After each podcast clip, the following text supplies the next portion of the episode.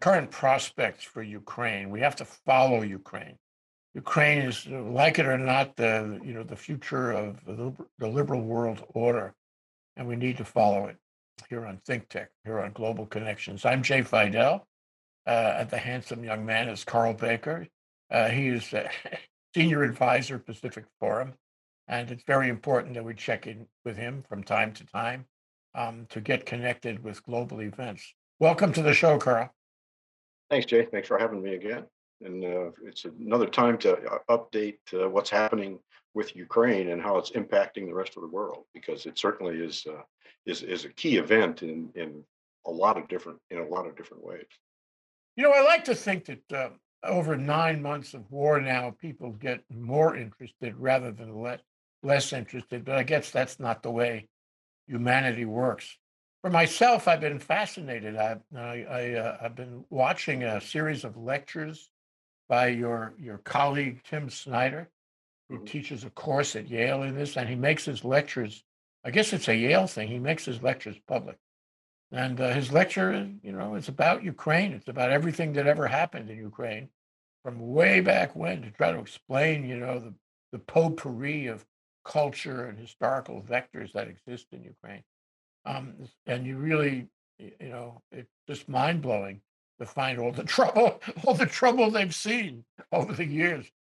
Yeah. Yeah, yeah. It, it's really a, a a very very volatile spot in in Europe. And you know, when you look at where Ukraine sits, it's it's it's right there. You know, it's it's the it's sort of sort of the the, the definition of of Russia versus versus the West, and and that's how it's playing out right now. Yeah. So it's war and uh, another war in Europe, except somehow this one's different. Uh, somehow this one affects the United States more, perhaps, and certainly affects um Western Europe. And of course, history is dynamic. It's dynamic in two ways. Uh, you know, one way is what's going on at Ukraine affects Europe, and what's going on in Europe affects Ukraine. And both sides of that equation are dynamic and moving all the time. And although, you know, we are fascinated and distracted with all the political, you know, machinations here in the United States, um, it is probably a bigger news story to find out how the liberal world order is doing and where it's going. So, um, you know, I listed in, in writing up this show, I listed a bunch of factors and and uh, you know considerations and influences on what's going on for the invasion. But I know that's only some. There, Mhm. there are many more under the surface, and we can't possibly get a handle on all of them. But let's try. Um, so, what what is making the war last this long, and how is the war going, Carl?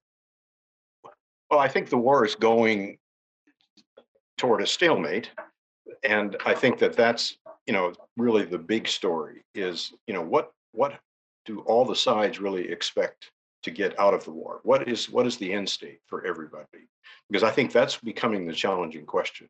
You know, if you look at at what Ukraine President Zelensky has said, it's retaking all of the territory, including the Donbass, including Crimea and that and that is becoming uh, sort of the sort of the definition of the extreme i think where russia is russia is saying that they're never going to give up ukraine. It's it's tantamount to the united states giving up hawaii. And and then and then there's questions very variations on the on the on the theme about how much of donbass stays with russia how much of it how, how much of it stays with ukraine. So i think those are kind of the defining uh, limits of, of what we what the end states can be. And the United States and Europe are sort of torn between those two. At this point, you know, when you when you take on the rhetoric of this is defining the global liberal order, then I think there's a tendency to say we have to stick with Ukraine because that's the only way that we can actually sustain the global the, the global order as it is. And I think that's somewhat dangerous because I think that that you know there's a lot of other broader interests that are influencing the United States and the European Union beyond the, the survival of Ukraine as defined by President Zelensky. And, and as you know, I mean, when you look at, at the history of Ukraine, it's not, it's not all that well defined. Crimea certainly is not part historically, long historically part of, of Ukraine. So, so that there has to be some recognition of that, that that that boundary is somewhat somewhat flexible. So when you look at what I think matters to the United States and Europe is how long can they sustain the position of supporting Zelensky without trying to probe what a sort what a diplomatic resolution short of the maximal demands that are being made by President Zelensky. Mhm. You know, one thing, I, and uh, maybe you can speak to how how this has been in in previous um, wars, in previous uh, altercations, but mm, I have come to the view that that uh, Vladimir Putin is not sincere in anything. So when he takes a position, uh, when he tells you what he's going to do, or for that matter, uh, he tells you, um, you know, about um, a false flag um, you know, initi- a false flag initiative by some other country like Ukraine. Um, that's that's only for propaganda purposes, um, and that he is he is never really negotiating in good faith. That's that's my view. Just watching him, you know, and, and indeed, you know, the world has that now. You you can never tell whether it's propaganda or good faith negotiation. And I think that uh, on Zelensky's side of it, um, he he's mindful of that. He understands that. So He's he's not going to negotiate with a guy who is not not sincere, not not not bona fide, not in good faith. So so you get two layers. I guess maybe this has always happened in Western history. You get two layers. One is uh, the public, you know, for the public consumption, um, where it's just propaganda and it's uh, not not really the position that they would take in a, you know in an honest negotiation. Um, and then you get, you know, the position they would really take if it came down to the crunch. Mm. Um, is this something that we only have now, or have we always had this? No, it's I think it's always been that way. And you know, and, and when you look at when you look at at you know past past wars in Europe, you look at World War II, which you know there's a tendency to to view this war this war as as similar to World War II. And you know, there was this this maximalist demand that you had to eliminate the Nazis and you had to eliminate Hitler totally. It had to be a total a total victory. Uh, you know, other wars haven't been like that. Uh, World War One wasn't like that, and you know, and so maybe maybe World War One is a better example to follow. That that we need to understand that there's going to have to be some compromises because the, that whole Central Europe is is much more in flux than than what Zelensky is trying to argue publicly. And I think he recognizes that. And and but he wants to maintain, as you say, that that public maximalist position as long as he can. But at some point, I think it, it, it the United States and Europe have to start thinking about what are the long-term implications for the larger global order. I mean, it's easy to it's it's easy to say that this this is defining the the structure of the of the future global order. But what does that really mean? I mean, what's what's happening in Ukraine now is you have you have in Europe specifically, you have rampant inflation from from the dislocations associated with with the energy crisis that's been created by cutting off uh, natural res- natural resources from from Russia. And in the United States, i- i- it's not the only reason we have inflation, but it certainly is part of the reason why there's inflation in the United States because of because of this this dislocation of resources in in Europe. So I think that, that that's one thing we need to look at. The other thing that I think becomes important at some point, especially for the United States in vis-a-vis Russia, is to what extent is Russia prepared to go, you know, over the nuclear threshold for for, for maintaining its maximalist position? Again, we we we hope that there's some some something short of, of a nuclear exchange in Putin's arsenal. That, that in fact he does recognize that that going over the nuclear threshold would be dangerous. So again, his maximalist position, at least publicly, is he's willing to do that. But that's that's understandable for, for the public position. So I think tho- those are the kinds of things that we need to start probing because there's another, the other aspect I should finish on the global order is what impact is this having on, on climate change? Because if there's a, if there's a global issue that people are tending to start recognizing more and more, it's, it's climate change. And certainly, you know, the, the, the, the the- rely, the return to reliance on coal-fired plants in Europe and, and the rest of the world in, in, in, in response to the, the increase in prices over other fossil fuels can't be good for climate change. And certainly just, just the, the, the destruction going on in, in Ukraine has to have a negative impact on, on climate change. And, and God forbid that we end up talking about a nuclear exchange of any kind because that would destroy resources from from everything from agriculture to to to basic living in in Central Europe. Yeah, you know, um, see if you can find the connection that I find. But um, I believe that this sort of thing is is catching. It's it's viral. It's infectious. I am permitted to cross my neighbor's boundary and attack for phony baloney reasons, just simply because I want it, because I'm an autocrat, because because because um, I and I violate the liberal world order. There are others who will follow, the other autocrats who will move to more extreme positions and try the same thing.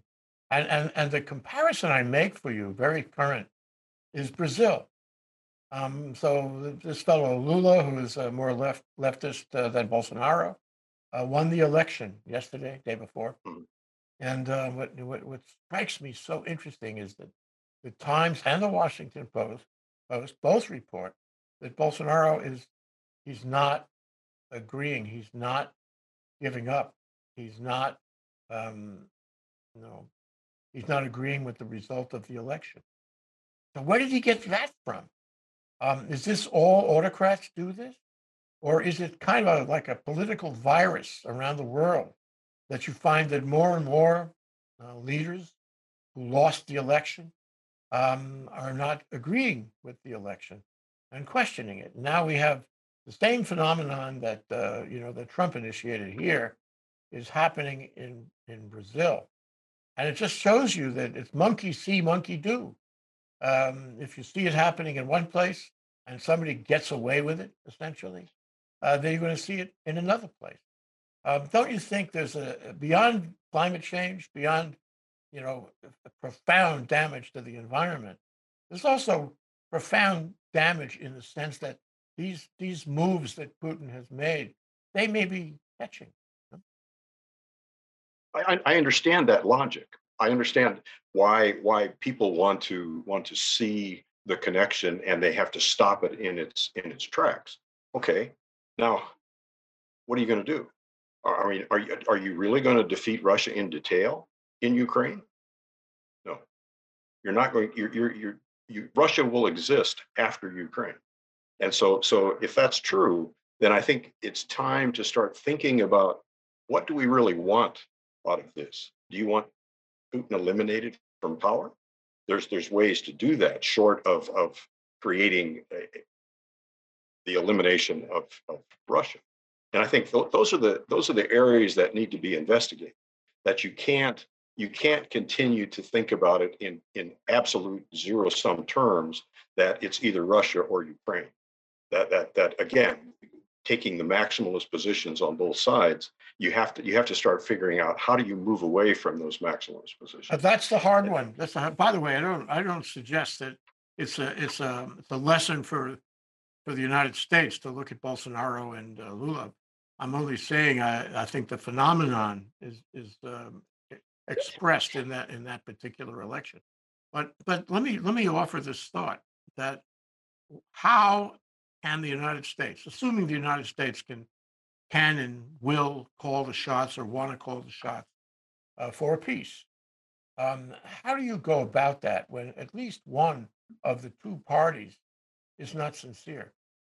So do you go to, and this is a big question, do you Mm. go to Zelensky and say, look, you, you've got to make peace. You've got to be the first one of the two of you that actually sits down at the table and, and listens and mm, tries to enter into um, some kind of uh, dialogue. And if you don't do that, uh, we're going to be unhappy. We, we insist that you do that. And if we're unhappy, we're going to we're to restrict the, the the money we give you, the sanctions we impose against Russia, and for that matter, the the military assistance. So you better do that. Thus, forcing him, um, and that puts him at a huge disadvantage at the table. So how do you do it in an equitable way? Yeah, I, I, think you're right. I think it, it, that is a very difficult question. But I'll, I'll turn the question around just a little bit and say Zelensky has to be seeing what's happening in Europe and the United States, where there's there's a, a growing sense that if the Republicans retake the, the House, that there's going to be a reduction in the amount of support the United States is willing to give. And you know, and then just as an aside, of course, you know, a couple weeks ago we had this movement from the from the, the, the far progressive side on the United States, where the where the, the 30 the 30 uh, Congress persons brought up the idea of, of reducing the amount of support to to uh, Ukraine. So Zelensky sees this. He also sees the the protests in in Europe over the high inflation, which is attributed to the Ukraine war. So you know, so so it, yeah, it puts him in a difficult position to to take the initiative against someone like Putin. But I think that that the reality is, is, and I think he sees this reality that that he can only maintain this maximalist position for so long. Now, having said that, I think there's also something to be said for for Moscow, for Putin specifically, to see that that he is becoming in a different he's, he's getting to be in a difficult position also because he does have protests in in Russia. Of course, they're much more contained, and we don't really understand the dynamic very well inside Russia of what's happening. But certainly, you know, the the uh, the the recall of 300 300,000 reservists and you know and and the and the fleeing of the of the young young men from Russia and all this I'm sure he sees that and he recognizes that he has to move from that maximalist position too. So I'm not suggesting that that Zelensky tomorrow, you know, puts out the advertisement saying, okay, we're ready to give up our maximalist claims. I don't see that happening, but I see that both sides eventually begin to recognize that they do have to do that, that they're going to have to come to some to some compromise to to preserve what they value in their position in the international system because Ukraine without without a vibrant West is not going to be much to to want if you're Zelensky. And Putin on his on his side, I mean, he has to realize that he's losing public support in Russia. So again, I don't see it. I don't see it as as the United States trying to force Zelensky into it as much as I want to see the West try to move to Russia and to Ukraine to start working out the compromise solution, to back away from from the maximalist support for Zelensky without without any consideration. And so it's not it's not it's not that I, am asking for Zelensky to move first and to take the, the the big step because that's inconsistent with with large power small power dynamics. I think It's hard to stop a war. It's, you know, I'm. I'm reminded of uh, All Quiet on the Western Front, which is a uh, a new movie uh, made of the book and um, you know a replay of the old movie, um, which looks at it from the German side uh, and you know trench warfare, and essentially the trenches were the same throughout what four years of war. Um, nobody really moved the needle very much. They just killed each other and, and ultimately killed 17 million people, a lot of people. Um, but what's interesting about it is uh, that after the armistice was signed, and in the hour before the armistice was effective, they were still killing each other, knowing that in an hour's time, um, the armistice would go into effect. Likewise, on the Western Front, which the armistice was principally directed, um, mm, uh, you know, the Germans lost, uh, and, and they were humiliated by the French, which was really unnecessary. If you and I were advising the French right now, we'd say, "Hey, not a good idea to humiliate you, you know your enemy." Um, but what what was happening on the Eastern Front was that the war continued after that armistice. So what you have is a you know a complex affair with, um, you know, machine and machines and men and supply lines, um, weapons, uh, all engaged in a war. And it's not so easy to snap your fingers and say, okay, stop now. No, Uh. That's right. Well, but uh, and then to, to make to make the another point there is that you know at some point everybody loses, and I think that's that's the message that needs to be brought out. It's not again. I, I don't want to suggest that that we want to we want to see Zelensky simply cave in to to Russian demands. That's that's that's that's sort of sort of taking the maximalist position and arguing you can't do anything because if you do anything they're they're going to take take everything they can get once you do that. And and so it has to be it has to be pressure on both sides. Now clearly you know it's easier to pressure zelensky because he's willing to communicate with the west than it is to to convince putin that he has to do something. But i think there's you know in in the in this world of of disinformation and and manipulation of the media there certainly are ways to to support the the resistance in russia and to make it more obvious to to Putin that that he is he's losing the the the role that Russia has, and and that brings me to another broader point that I want to make, and this certainly concerns the West, it concerns Russia, and and it concerns the United States, and that is the role of China, and t- to me. The role of China is important here because they've taken the position of not openly supporting Russia, but not not supporting Russia also. So, you know, their their economic situation is quite different than the West and, and the United States. Specifically, they're in a recession and they're looking for ways to to to sort of sort of boost their economy. And so this suits them well because they've got resources. They, they you've seen the numbers. They they're increasing their their oil and and gas input uh, imports from from Russia. So they're taking advantage of, of basically lower prices on their on their uh, natural resources, and they're and they're not necessarily supporting Russia, but they're not trying to defeat Russia either. They're not supporting the United States. So if if the war ends, Russia benefits. If the war continues, China still benefits because because they they are the ones that are are, are basically taking advantage of. it. There, if, if you want to see the country that's taking advantage of, of the situation, it really is China because they're they're promoting their their global security initiative, which you know says that that uh, security is inviolable, which of course is nonsense because it's inviolable, but it has to be inviolable from a point of time. And and and you know this this whole idea was promoted by Russia to prevent the expansion of NATO, and now China is simply picking it up, saying saying security is inviolable. Well, it's inviolable unless a major country invades a smaller country. Then then it's not inviolable because it, it, so it's it's kind of a nonsensical kind of kind of conceptualization about about security. But but in the meantime, China is taking advantage of and China is certainly taking advantage of of the diminishment of the United States and and the European Union in terms of, of economic clout in the rest of the world. So while the, Euro- the European Union and the United States are very strongly opposed to the war in Ukraine, there's a there's a whole swath of countries that are much more ambivalent about it, and they are they are receiving support from from China as as a way to bolster China's image in the rest of the world.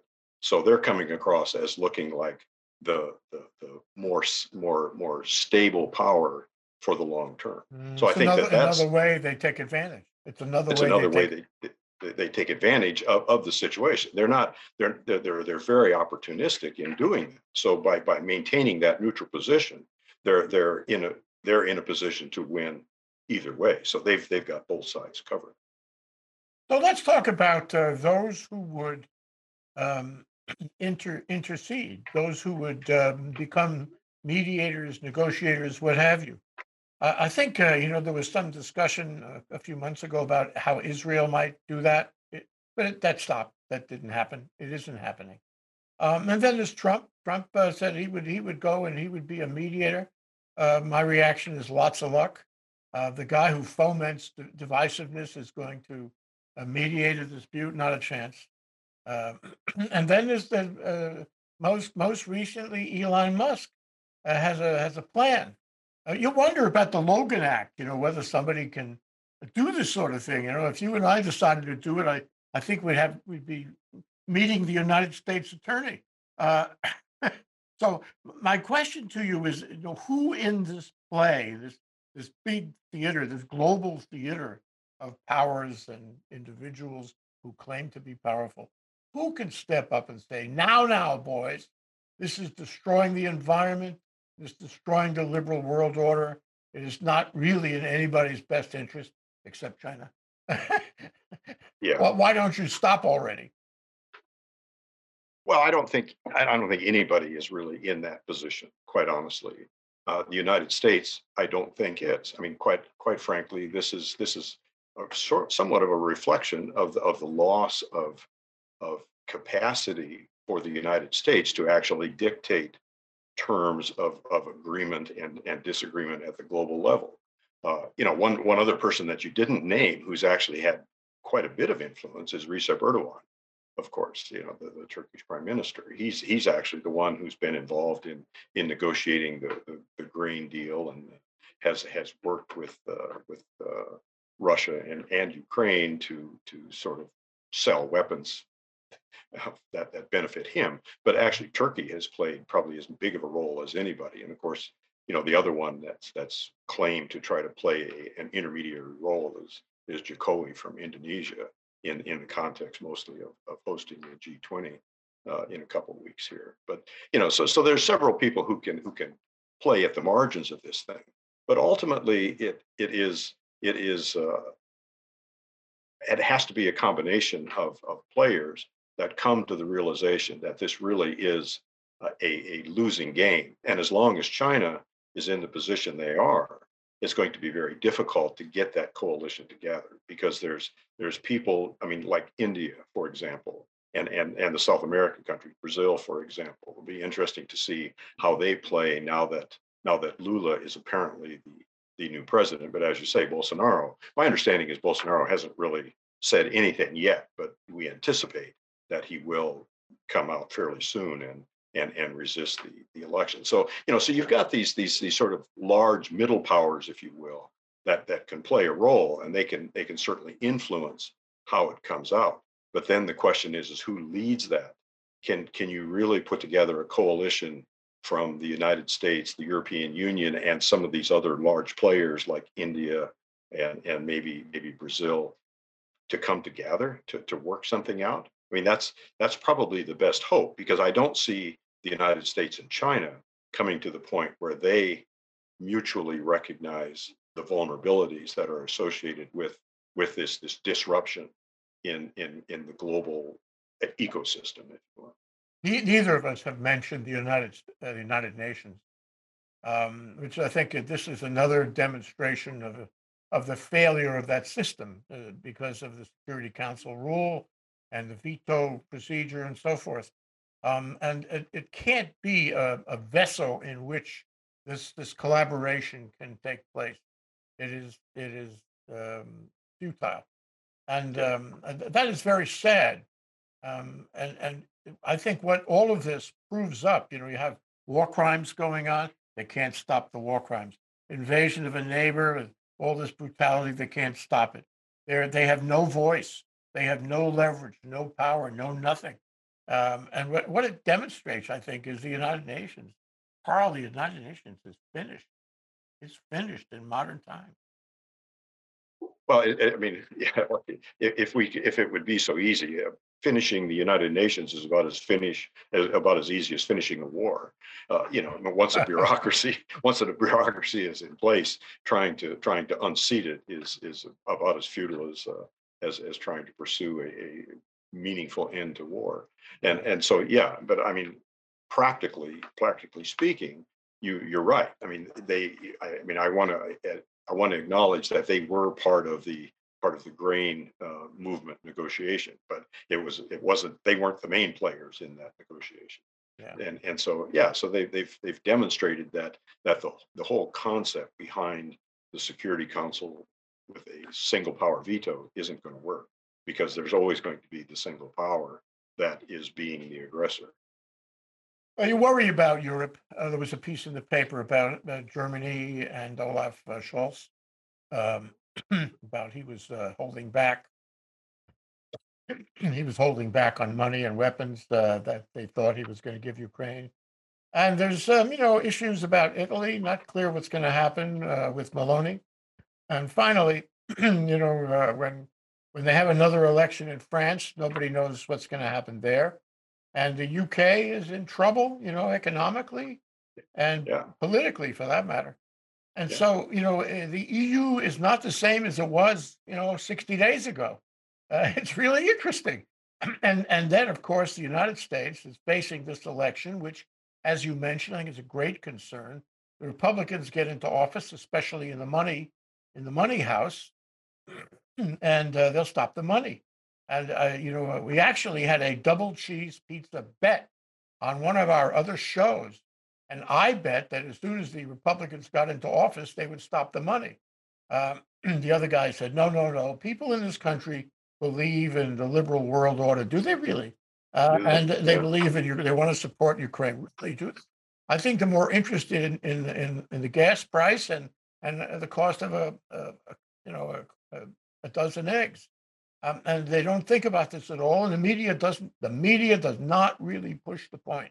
You have much more of distraction news from Trump and his friends uh, than you do about Ukraine. So I think the U.S. is moving more into isolationism and away from you know creating a collaboration with Europe. And so all of this is you know is going to happen in in two weeks' time. Um, all of this is going to come together because if the U.S. starts backing off, the rest of those guys are they're going to see an opportunistic, op, you know, an opportunity also um, get get out of town and uh, and force Zelensky to relent. Um, what do you think the timing is on all of that? Because it's not a happy thought. It, it's not. And I'm thinking, you know, I mean, we, we, we had this discussion early on when we started talking about Ukraine, that ultimately for the West, it was going to come down to an economic problem. And, and I think it has. And so, and so how long can, can Europe sustain the inflation? I mean, you saw the CPI numbers today, they were, they were up again, up 10, 10 something percent. You know, and, and, and clearly there's a lot of frustration building in, in all the democracies in Europe over over the inflation. And the United States, you've you've seen the news. The, we don't care about abortion. We don't care about uh, about uh, human rights. What we care about is gas prices, the economy. And so you know it's coming back to to where we anticipated it would. That it's it's how long can the West sustain its commitment to supporting Zelensky and and the the current Ukraine. And I think put it put a timeline on it a year because a year from now I think that that the, the the Europeans and the Americans are going to be very weary of of doing blank checks to to Ukraine. I mean that's you can see that in the last couple of tranches. I mean there's there's there's political advertisements out today on the news on the television that says what's it what has Biden done? He's given X number to to Ukraine instead of instead of something you know and so yeah so i think that that that, that it's going to be an economic issue and i'm going to i'm going to say a year. And in a year we need to start seeing something more than just uh, we're going to support the the maximalist position of of zelensky and ukraine. And Yeah. and if we can if we can move russia in that direction and that's why i think it's important that we start moving moving to figure out how to how to have russia engage in a meaningful way in that in that discussion with Ukraine. And and I think the way that's done is that you start showing Putin and you start showing the Russian people that you know the cost of you pursuing your maximalist position is you become a vassal state to a large neighbor without specifying a name. I hope he's persuadable. I think right now he's playing the time game. I think he is too. He's push, he's, he, he he knows everything that you and I are saying. In fact, he may be watching this show right now, Carl, and learning from it. Sorry to say. Yeah. you never know. But but I, I would I would um, I would say that when you say one year um, from now, this will all crystallize somehow. Um, that's before 2024, and Yeah. 2024 is uh, you know it's the big the big rendezvous. And so I think the Republicans, in order to assure greater success in the next election, the presidential year, um, will be, you know, complaining about Biden and his lack of success in organizing, you know, a, a group of nations that will support Ukraine. And they'll just call it another failure like Afghanistan um, that, la- that lays at Biden's door.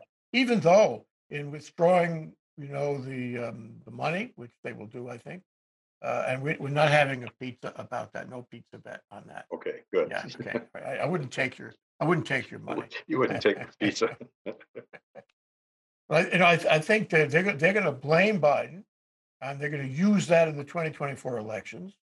And, um, that, that's very handy for the Republicans. It's all easy, easy, uh, political power. Um, and so if the United States drops out, uh, Europe doesn't have the glue to stay together. And this is all pulling the rug out from Zelensky. So how, how do you see this unfolding in terms of the territory involved? I, you know, you and I have been talking about the Donbass since we originally started this conversation. Uh, uh, do you think, do you think now that Zelensky will have to give it up?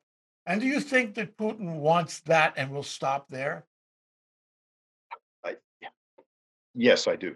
I think, I- and, and again, I mean, to, to say that, that Putin will stop there gives me a bit of a pause. Because your, your point is taken that, that it's hard to say that he's going to really be satisfied, but he may recognize that as at least an in- intermediate. And I think that, that that may be what he wants to get at this point, because I think he also recognizes his vulnerabilities. And so I think, I think that that's ultimately what he would accept at this point. And then it's just a question of where that blurry line exists. If it's the entire of, of, of Donetsk and, and Luhansk, or if it's a portion of, of, of that, of that region, you know, the, the one that, the ones that have, have, have always been sort of occupied by Russian, Russian friendly uh, people and, and, and politicians. And, and certainly uh, uh, Crimea is not on the table as far as uh, Putin is concerned. That that that that will remain Russian. So I think that that that that would be something that that Putin would accept as as a a workable solution for at least the intermediate term. You're right about the intermediate term, because who knows what happens a day Yeah. later? Who, who knows what happens the day after the agreement is made? Uh, Well, I, I mean, I think, I think it, it continues, but it, it will be, it, it won't be an outright war where we're actually taking down, you know, the, the electrical grid in Kiev anymore, but it will be, you know, it will be that the same festering conflict that we've had for, for decades now in, Yeah. in the Donbass region. yeah, asymmetrical. You Yeah. know, a hacking attack here and a phony baloney uh, election there and all that stuff. Yeah, I, I mean, it's in, it's, it's probably, at least, at least in the lifetime of Putin, it's probably in the interest of Russia to continue to harass Ukraine, even, even after, after some peace agreement. And I think, I think that's, that, that we have to accept that as a fact. And so, and so the, the conditions of the, of the peace agreement or the peace settlement are, are going to have to recognize and acknowledge that, that, that Ukraine will always have to maintain a strong military. And then, of course, you know, then, then the, the real questions that come up then is how do you rebuild Ukraine? You know, how do you, how do you actually rebuild that economy after being devastated by Russia? Because certainly Russia is not going to be in a position itself to do that. I mean, if, you know, if, if in, in Russians' fantasy, somehow Ukraine, Ukraine collapsed, Russia would not be in a position to rebuild Ukraine. You know, you would Oh. have to rely on some other, some other outside source to actually do that. Western Europe would have to step up for a trillion dollars. that's that's a number yeah i mean and it's probably it's probably a low number if Yeah. you know if i understand what's happening correctly. What about, um, you know, allowing Ukraine, the remainder of it, um, to ha- have some kind of angle on becoming a member of the EU? I think NATO would probably not work, but maybe uh, some kind of associate associate membership in EU.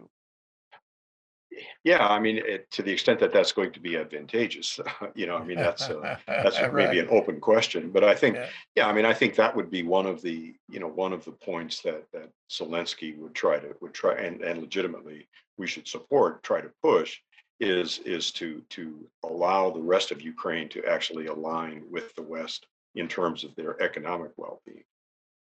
Know, Carl, we started out with the notion in this discussion with the notion that it's it's hard to pre- predict anything these Mhm. days, uh, not only in this country, um, but globally and certainly in in Ukraine. And um, you know, I, I I I come away from the discussion with the feeling that yes, we have we have talked about some of the important vectors that have appeared, some of the influences and you know, what we call configurations around the world that will affect this, but um, it's impossible to identify them all. I mean, Mm. for example, we could have uh, a an escalation in climate change that would really start destroying things all around the world. We could have we could have the, the nuclear conflagration uh, that Putin has referred to, and God knows where that would take us. So Mhm. our discussion is it's all very rational, and you could defend any of the you know the expectations we have identified, but but how confident are you uh, that we that we could actually predict what's going to happen here?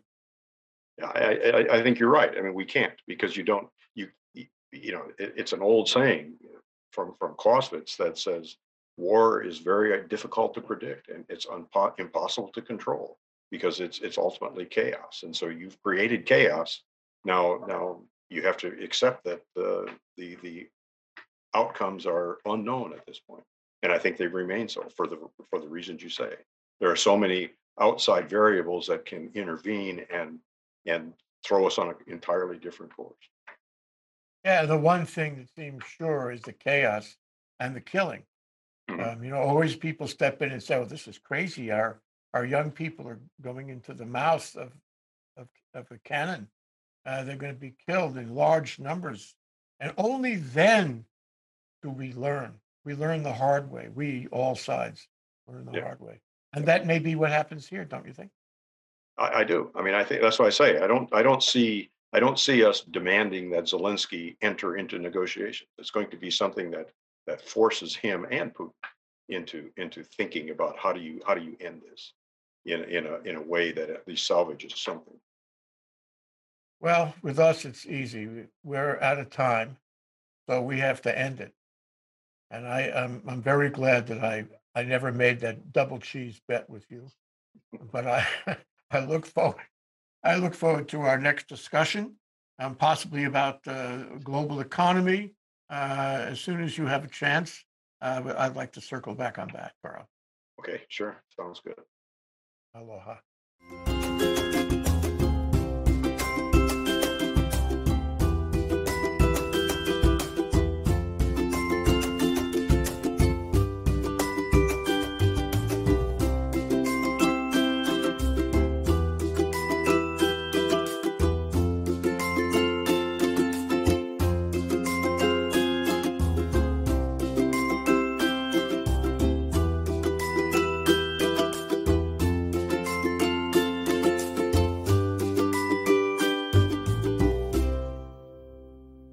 Thank you so much for watching Think Tech Hawaii.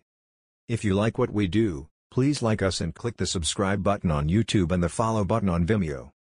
You can also follow us on Facebook, Instagram, Twitter, and LinkedIn, and donate to us at thinktechhawaii.com. Mahalo.